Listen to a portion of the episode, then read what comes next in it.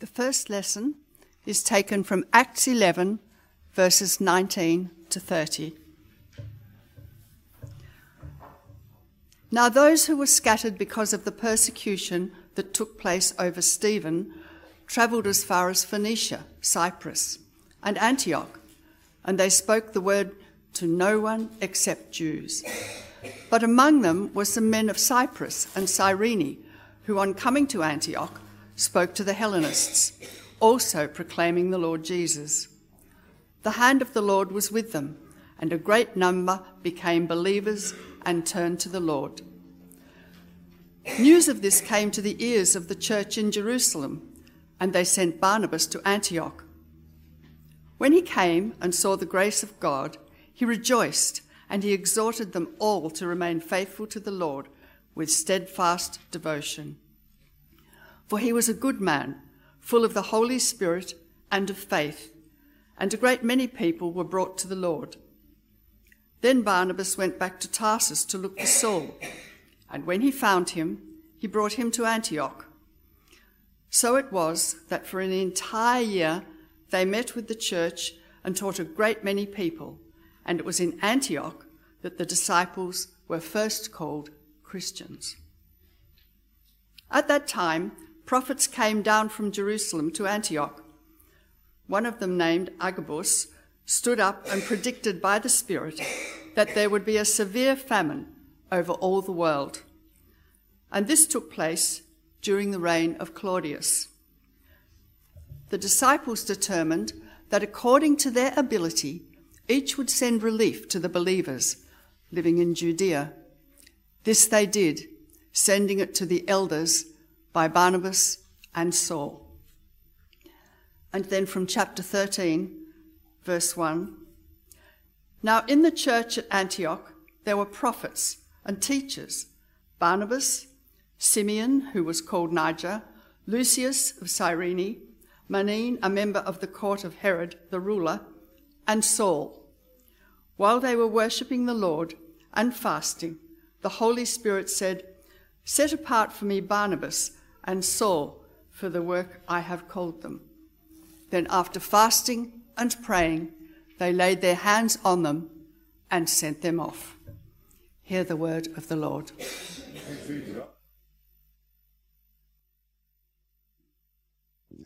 Please stand for the gospel reading.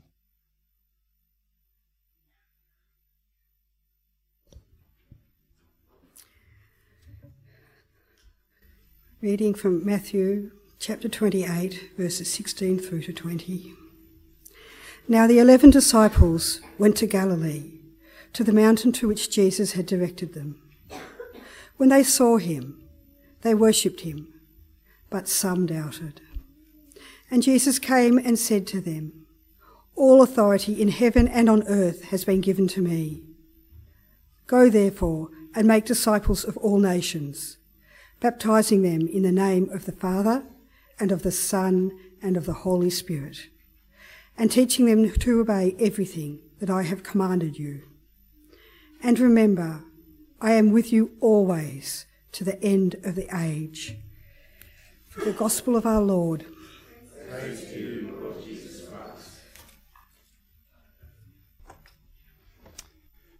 May the words of my lips and the thoughts of all our hearts be always acceptable in your sight, O Lord, our strength and our Redeemer.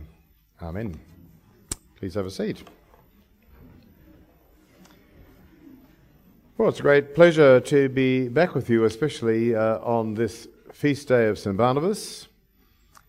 As I look up, I can see one stained glass window dedicated in memory of uh, St. Barnabas from 1911, and I think there's another one just on wall. Perhaps the, the first one on the wall on the side is also St. Barnabas. I look up here and I can see SB, which I assume is not someone's personal initials, it probably means St. Barnabas, in, the, in these stained glass windows. So um, it's very meaningful because I've just returned uh, um, before um, few, some weeks ago from Cyprus, where I was chairing the Anglican Roman Catholic International Theological Dialogue.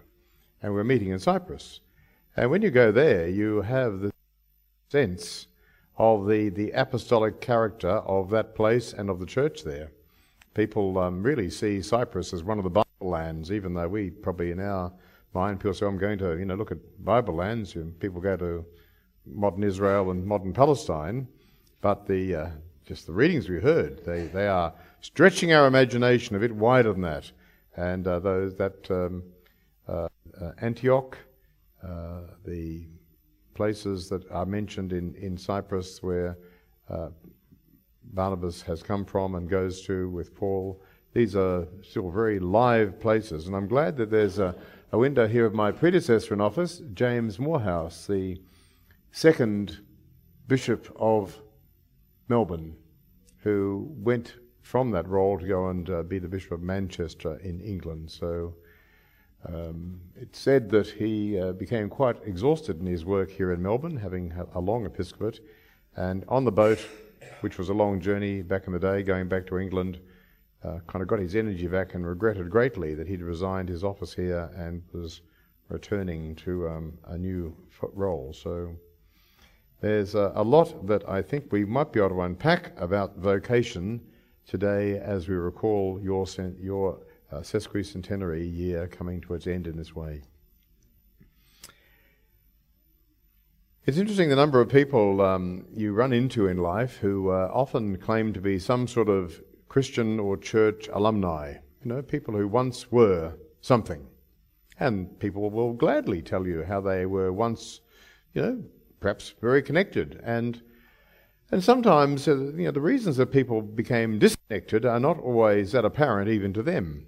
But often, as you, hear the stories, there's sometimes a story, uh, a, a, difficult personal relationship or uh, feeling overlooked or you know, something was happening. And then, you know, in its own way, a new pattern of life and a new convention of how their time and their attention became occupied ways to me a very regrettable thing because I think most of all, as I hope to open to you, Christianity is not just about a mental attitude or an opinion, but it is about the whole of our life. It is about action. And I'm always struck how consistently Jesus expects a physical and not just a mental response from people. So, whether it is follow me to those who would be his disciples, or go and wash in the pool of Siloam to the blind beggar, or sell everything you have to the rich young ruler, or Zacchaeus, come down from the tree, Jesus expects people that he interacts with to do something, just think something. And Jesus forces this point when he asks his doubters in the second chapter of Mark's Gospel which is easier, to say to the paralytic, your sins are forgiven, or to say, stand up, take your mat, and walk. And we see this principle at work today in our gospel reading, where Barnabas is discerned by the church in Antioch to be set apart and then sent to go and do something for God's work. And our faith as Anglicans is strongly incarnational. We value the physical, the material, as our Lord did in taking human flesh and becoming one of us. The usual text at the consecration of a church building is Genesis 28, verses 16 to 19, and you probably know that, the passage in which Jacob receives God's blessing in a dream and awakes to exclaim, How dreadful is this place! This is none other but the house of God, and this is the gate of heaven words used when a building like this is set apart for the purposes of God from the, the ordinary circumstances of the world. And today our focus is on the 150 years of ministry here at St Barnabas Balwyn and this last celebration of the parish's sesquicentenary year. Built by three generations of the Mailing family, worship commenced in St Barnabas Church on the 22nd of December 1872 and I think what a joyous Christmas they must have all had just three days later after that. I don't know, but you can imagine that was the kind of the, the building deadline they were building towards. Because, you know, why wouldn't you? You'd think, let's open things. Here we are, present in a growing and a new community. Let us come and welcome them to the great celebration of the, the Christmas festival. And according to the uh, 1912 Prayer Book Dictionary, the effect of the ceremony of consecration performed by the bishop as the representative of God to separate the building from profane uses, to accept it on behalf of God, and to devote it to God's worship as a place wherein God vouchsafes his continual presence and accepts the devotions of the faithful. Well, we live in an age that struggles to accept the division of things into sacred and profane. And I probably don't have to give you too many examples to look at that, but anything I kind of see the pictures of that dark mofo event in Tasmania. It will always have sacred images, but then often in kind of ways that are ridiculing them or um, you know profaning them. And I think, well, this is this is a different kind of a conception of what are the things that are holy to God and what are the things that are unholy, and uh, how they might be improved and redeemed towards becoming holy. It's a different way of looking at things. And for us to convince our neighbours or skeptical workmates that there's something qualitatively different about this place on account of all those events that commenced 150 years ago is probably likely to stretch our own capacity for belief, let alone of those who do not share our reverence. It's a wonderful thing for me to uh, work near St Paul's Cathedral and just to see the people who come in there, you know, many on a daily basis, from all sorts of walks of life, from all sorts of world religions, but who find that in that way they find it to be a sacred place. And people come and they bring, I can see them just sitting there, often with tears, because they know that somehow this place speaks to them of uh, stuff that's different from what's outside the door. Just the hustle and bustle, and you know, you, you get by only by your striving, but a place where the grace of God might be imagined, might be encountered, where your burdens might be brought and they might be lifted. And that's the kind of vision that parish churches, places that have been consecrated, kept for special use, uh, they have that sense. And I hope this place is like this in this local community. It's one of the great gifts of churches that can remain open during the week. I know it all gets complicated with um, you know people sometimes doing random things in places, but it's a wonderful gift because uh, the stories that I've heard over many years of just people who are the almost like the pilgrims and wanderers who just don't quite know what they're looking for when they can encounter a holy place and have that holy place interpreted to them by the people of God can be very powerful. Well, much has changed from the scene of those events back in 1872. Uh, and, you know, we know that there are people who can probably worship in all sorts of places. Uh, done that in the northern. Be in a hall like I think some friends are in your hall today, uh, or perhaps in a. I've been to a church in a pub once to speak to them, or in a cinema. But I think that'd be diminishing the intention and God's gift to us of a place like this. This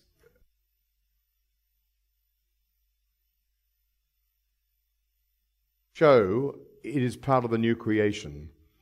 I think that's why the stained glass windows are there. Not so we can gaze out and see the beautiful surrounds, but so that we are looking at things which are of, generally, of the scriptures, things which are evocative of the new creation. It's an interesting thing when you think about it, and you see that most probably graphically in an Orthodox church with all the icons, the great painting of the Christ, the Pantocrator, usually in the central dome, if you've ever been to some of those buildings. They really are bringing to the present what the heavenly realm is like and what it means for us to be God's people. And we'd be wrong to think that this place is only significant because of the sentiment of those people, like you and me perhaps, for whom it matters. This is the diametrically opposite position to that intended by those who gathered for the first service here 150 years ago. They sincerely intended that the sanctity of this place was declared to be objectively true. It would not just be a matter of opinion or sentiment, but true in fact, that this church was forever claimed back for God out of a fallen creation. And just as the history of the world without Christ, it trended away from the recognition of its Creator, so a new history of salvation and redemption will be declared here as an anticipation of the renewal of all things in Christ. And the faithful ministries that we celebrate over many years, the faithful people who have come and gathered for worship, have been caught up into that renewal, the people of God, the people of Christ. This vision, place and a holy people who would continually worship the holy God through our Lord Jesus Christ. And we're the inheritors of that visionary legacy so many years after. To live as the baptized people of God implies that this kind of change is one that we're eagerly cooperating with God, who, through the Spirit, is effecting this transformation in us. That's how our membership of the church should. As a community with Christ as its head, that calls us to be truly who we are as new creations in Christ. Of this church, that we witness to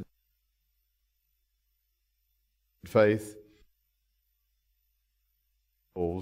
to be in confirmation. So, for the blessings that God has so freely given you, we're often not so good at counting our blessings. If we followed the press, even worse, the talkback radio shows and the current affairs television programs and what you might pick up through social media, you could find many reasons to convince you that we were probably the most unfortunate people on earth. You know, rising interest rates, rising fuel prices, a state budget and deep deficit, you know, the list goes on. You name it, and you've heard it all before. But the reality is that most Australians still live a very fortunate life, as that old book. Paired with many people in other parts where the struggle for mere existence occupies all the efforts of their daily round. War and displacement, the great number of people now who are displaced internally in their countries and the world, and that's doubled in the, in the last five years. The people who are struggling with limited or no education, health services non existent, and the crushing debt burden of developing countries, they're realities for so many people around the world. And we're in that same human community. And God has revealed in His Son the desire that we all come Fortunate ones like us and those who struggle just for their very existence all come to be equal inheritors of knowing His love, His forgiveness, and His peace because we are all made in His image and likeness. Have in our time become the inheritors of the task that Jesus entrusted to the disciples when He said, Go and make disciples of all nations baptizing them in the name of the Father and of the Son and of the Holy Spirit.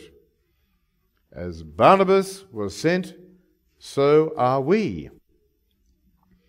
The confidence we have in meeting this responsibility can rest only on the confidence that we have in Jesus Christ. All else will have its failures and shortcomings. Flesh and blood will disappoint. Leaders will falter in their vision. Followers will suffer from lack of resolve.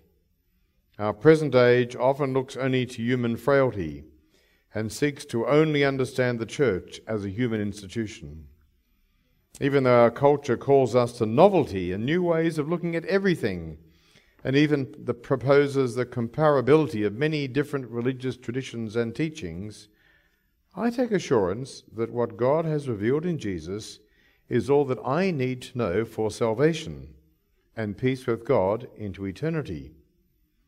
Remember, Jesus says in Matthew 28, I am with you always to the end of the age. What an encouragement for us to continue in our discipleship as we encounter Christ in the many realities of our world and daily life. Last year, Joy and I were in Canterbury for the meeting of the bishops and spouses of the Anglican Communion, the Lambeth Conference of Bishops. Over 600 uh, bishops and spouses and people around them gathered. It was a big event. And as I sat in Canterbury Cathedral, that ancient and holy place, I had a strong sense of how our faith has passed to us across both many generations and different cultures.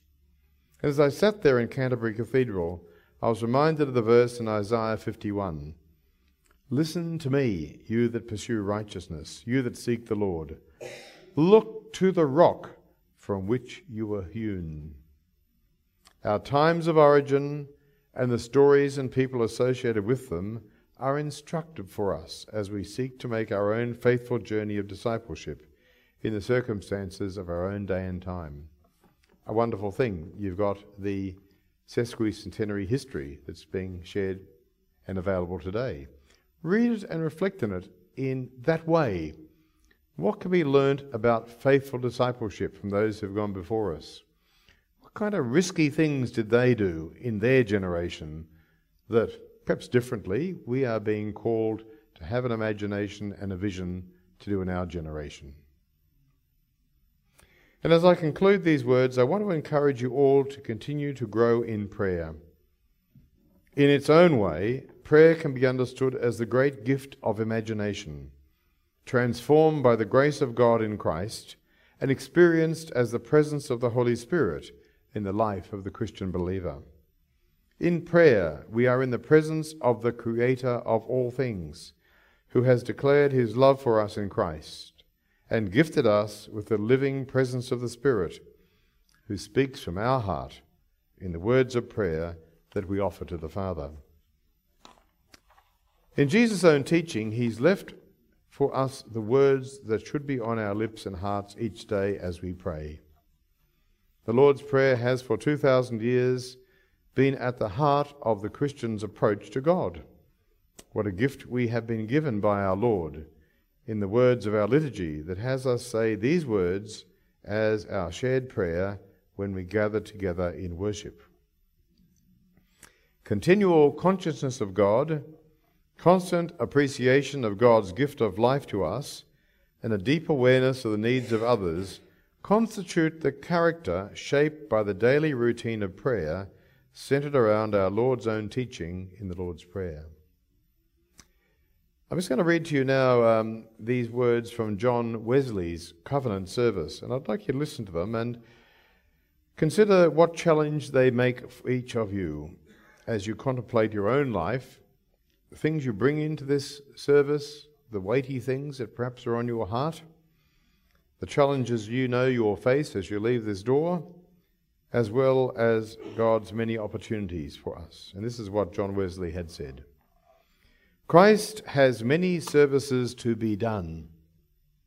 Some are easy, others are difficult. Some bring honour, others bring reproach. Some are suitable to our natural inclinations and material interests, others are contrary to both.